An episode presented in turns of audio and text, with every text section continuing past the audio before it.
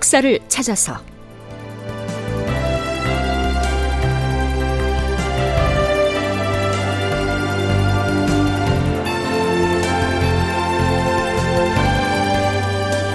제 940편 이순신을 다시 수군 통제사로. 극본 이상락 연출 최홍준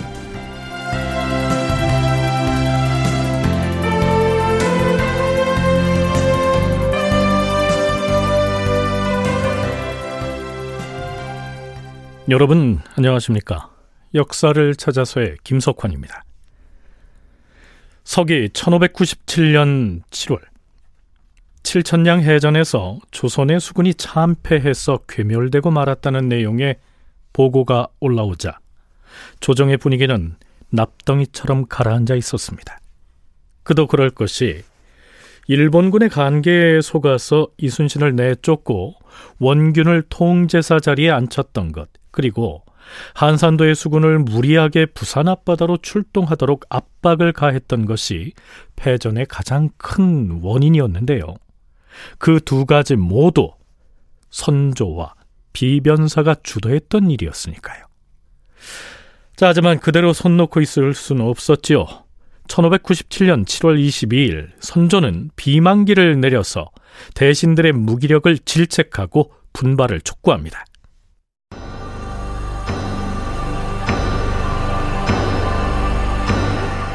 오늘날 조정 대신들이 사기를 잃은 채 아무 소리도 제대로 내지 못하고 있으니 아 슬프도다.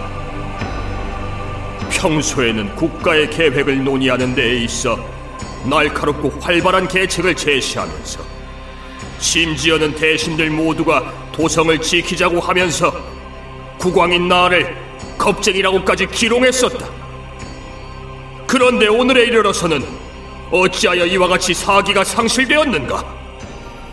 마음속으로 근심만 한다고 외적이 저절로 물러갈 것인가? 싸움에서 이기고 지는 것은 병가의 상사이다. 그러니 이번에 한산도의 수군이 왜군에게 전패한 것은 근심할 필요가 없다. 내가 비록 불민하기는 하나 그대들과 백성들을 죽게 만들지는 아니할 것이다. 지금과 같은 상황에서 조정을 이끌어 가야 할 대신들이 이처럼 무기력한 태도를 가져서야 되겠는가? 이런 때일수록 여러 가지 처사를 차분하고 치밀하게 준비하여 이행해 나가지 않으면 아니 될 것이다. 그러니 당면 문제를 해결할 계책을 논의하여 아뢰도록 하라. 자, 그런데요. 이때 도원수 권율이 남쪽에서 보낸 계문이 조정에 접수됩니다.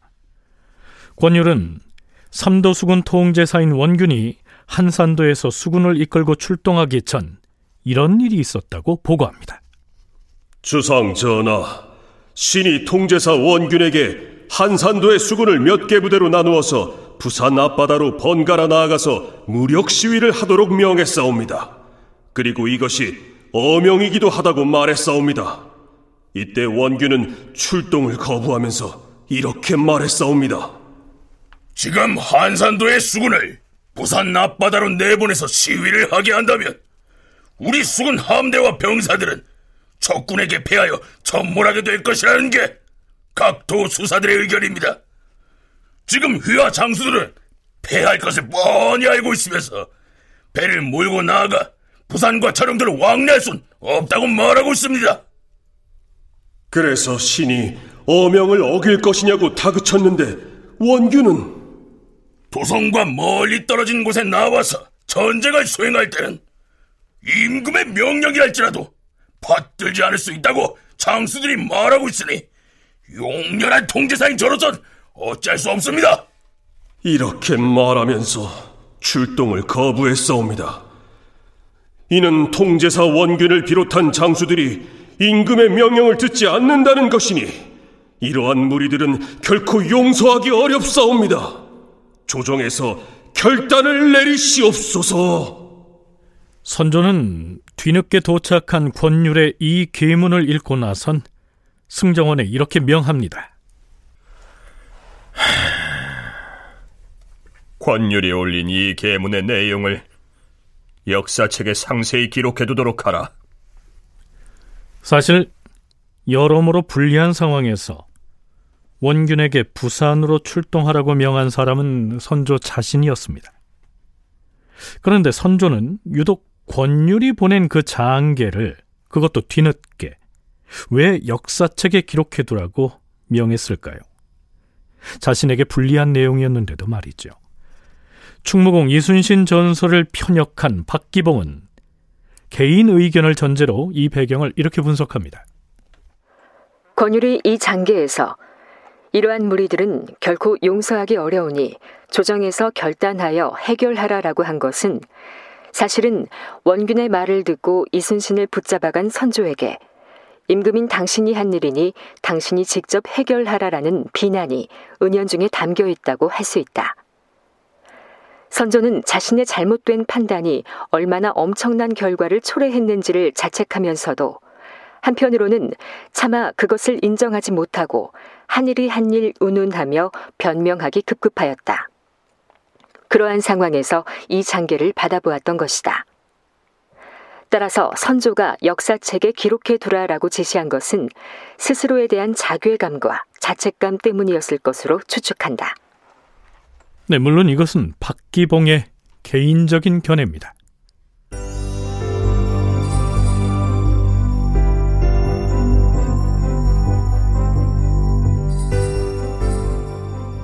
자, 그렇다면 원균이 7천년 해전에서 패해서 수군이 괴멸되다시피 한 그 처참한 상황을 백의 종군 중인 이순신은 어떻게 파악하고 있었을까요? 그 시기에 이순신은 권율의 도원수부가 있는 합천의 초계에 머물고 있었습니다. 7월 16일치 난중일기를 살펴보시죠.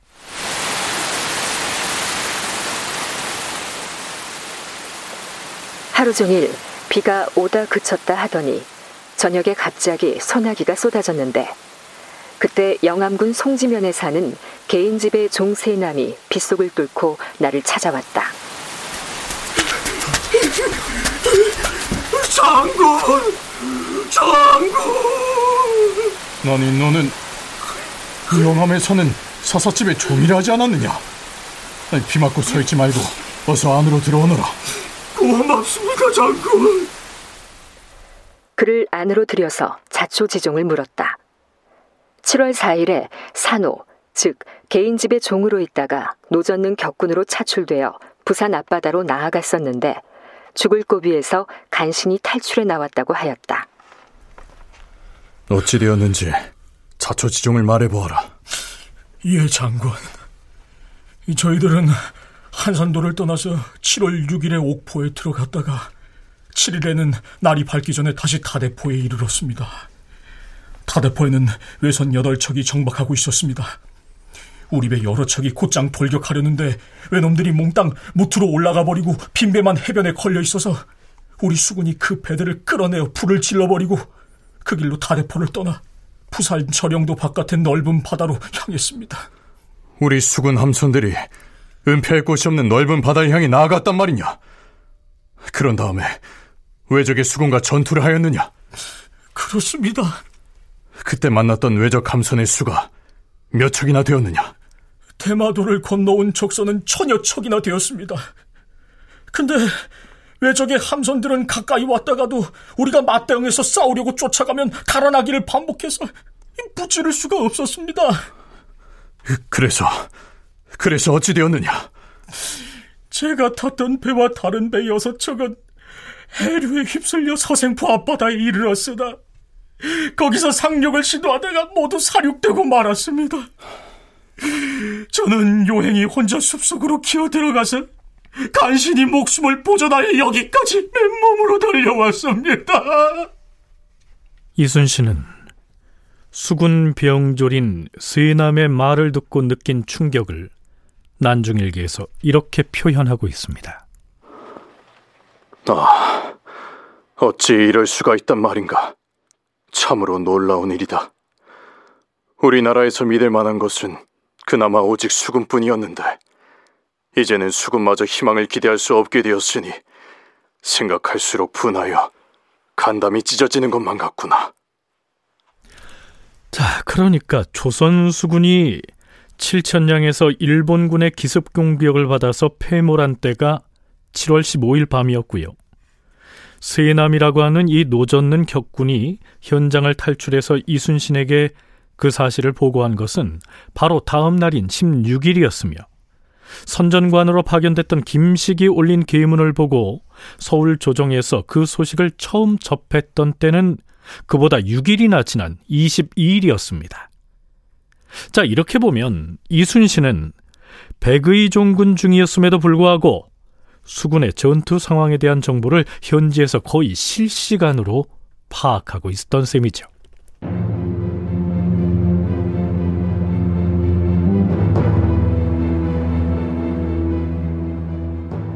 이순신은 그로부터 이틀 뒤인 7월 18일에 와서 칠천량 패전의 전모를 파악하게 됩니다. 다시 난중일기를 들춰보죠. 7월 18일 새벽에 도원수의 군관인 이덕필 등이 나에게 말했다. 장군, 16일 새벽에 우리 수군이 외적의 기습 공격을 받아서 통제사 원균, 전라우수사 이혁기, 충청수사 최호를 비롯하여 장수들 대부분과 많은 장졸들이 희생당했고 결국 우리 수군은 대패하고 말았습니다. 이순신은 난중일기의 이 대목에서 통곡을 참지 못했다 라고 적고 있습니다. 그런데 얼마 뒤에 도원수인 권율이 이순신을 찾아와서는 이렇게 말하지요. 아, 20. 일이 이 지경이 된 이상 이젠 어쩔 수가 없게 되었소. 이순신은 권율의 이 말을 듣고 한나절 내내 마음을 정하지 못하다가 이렇게 대답합니다. 아, 제가 직접 해안 지방으로 가서 패전에 관련된 사항들을 두루 살펴보고 살아남은 자들의 말을 듣고 난 뒤에 결정을 했으면 합니다만. 어, 어 물론 그래야지요. 고맙소, 고맙소이다 이공. 자 여기서 권율이 이제는 어쩔 수가 없게 됐다. 이렇게 말하자 이순신이 상황을 살펴보고 결정하겠다. 이렇게 대답을 하는데요. 과연 무슨 뜻일까요? 원균이 죽은 마당에 이젠 이순신이 복귀해서 다시 수군을 지휘해야 한다. 그 문제를 의미하는 것 같지요. 그런데 이순신은요. 칠천량 패 전 이전의 백이종군 상태에서도 끊임없이 수군 관계자들을 만나서 보고도 받고요. 권율에게 조언을 하기도 합니다. 그는 언젠가 자신이 다시 수군 통제사로 복귀할 것이라고 예상을 했던 것일까요? 순천대 이욱 교수와 국방부 군사편찬연구소 김경록 선임연구원의 얘기 차례로 들어보시겠습니다. 이순신이 백의 종군하는 과정에서도 이를테면 그 나중에 이순신을 다시 통제서로 추천을 했던 김웅남 같은 사람 이런 사람은 다 위로하러 오고 심지어 권율도 위로하러 오고 다 그러잖아요. 그렇기 때문에 결국에는 이순신의 위치는 뭐냐면 권율을 보좌해서 정유재란을 이렇게 수행하는 데 있어서 이순신이 가지고 있는 전략과 전술을 잘 활용하여라 이런 차원에서 백의 종군을 했기 때문에 이순신이 당연히 그 전쟁 상황이라든가 이라든가 원균의 패전이라든가 그에 대한 대책이라든가 이런 것들에 대해서 끊임없이 구상하고 있고 심지어 권율이 어떻게 보면 이순신하고 대화하는 과정에서 원균이 패전했다는 소식을 전하니까 내가 가서 한번 알아보겠다 하니까 오히려 굉장히 좋아하면서 마치 그 기다렸다는 듯이 그 말을 들으려고 했다는 듯이 하잖아요. 국문이 이제 종료가 되고 백이 종군하라라고 하는 것이 되고 난 뒤에 이제 칠천량 해전에 대한 어, 소식을 접하게 됩니다. 그거는 실질적인 장계나 이런 것을 통해서 파악하는 것이 아닙니다. 소문을 통해서 파악하는 거죠. 그런데 수군 지휘관 통제사를 역임했던 인물입니다. 그러면 자기 자신이 기본적으로 그런 역할을 해야 된다라고 하는 스스로의 다짐도 있을 거고요. 또 하나 어, 그런 왕명이 올 수도 있겠다라고 하는 가능성도 충분히 두 가지가 결합된 행보를 그 이유로 보여주었다고 생각이 됩니다. 자, 글쎄요. 보통의 경우라면 자신을 그 지경으로 만든 임금이나 조정에 대한 원망 때문에 군사 관련 사항에 대해서는 다신 돌아보고 싶지도 않을 것 같은데요. 하지만 이순신은 그런 보통의 인물이 아니었습니다.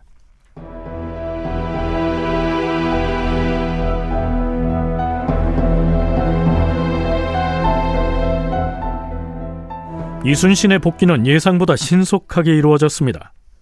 선전관 김식이 칠천량 전투의 패전을 보고하는 계문을 올린 당일인 7월 22일 선조는 다음과 같은 인사 명령을 내립니다. 조집을 사관원 정원으로 이순신을 전라 좌도 수군 절도사 겸 경상 전라 충청 삼도 수군 통제사로 권준을 충청도 수군 절도사로 제수하노라. 자, 선조실록에는 이렇듯 짧게만 기록돼 있을 뿐 백의 종군 상태인 이순신을 누가 다시 등용해야 한다고 주청을 했는지 그 과정에 대해서는 아무 설명이 없습니다. 다만 유성룡의 징비록과 선조 수정실록에는 이렇게 기술돼 있습니다.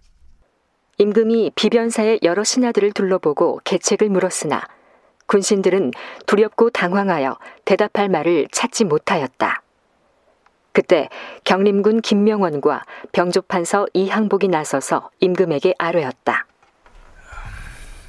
주상전하, 이번에 패전은 원균에게 그 책임이 있고 그 죄도 원균에게 있사옵니다. 그렇사옵니다. 지금은 다른 계책은 생각할 수가 없사옵니다. 마땅히 이순신을 다시 기용하여 통제사로 삼아야 하옵니다. 이순신을 통제사로 삼는 길 뿐이옵니다. 그리하라. 선조 역시 이순신의 재등용 이외에는 다른 방법을 찾을 수가 없었겠죠.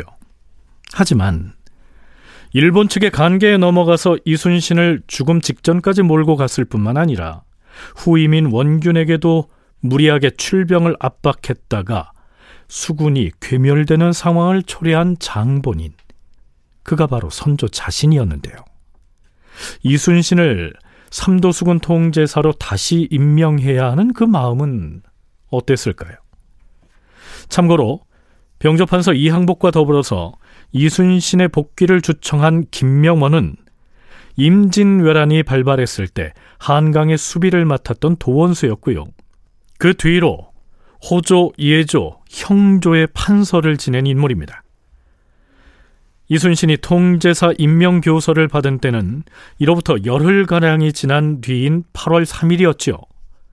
임명장을 받은 이순신이 어떻게 움직였는지는 다음 시간에 알아보기로 하겠습니다.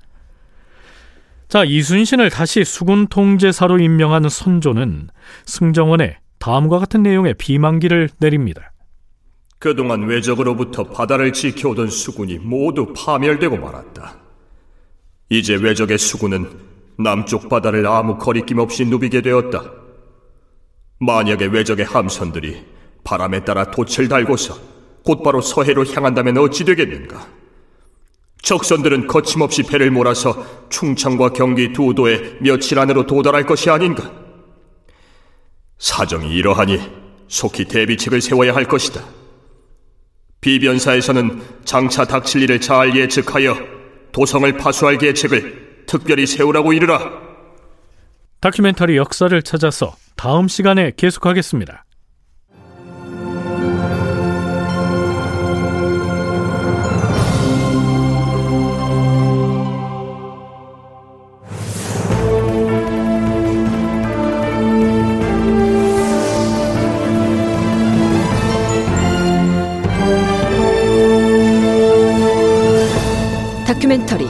역사를 찾아서 제940편 이순신을 다시 수군 통제사로 이상락 극본 최웅준 연출로 보내드렸습니다.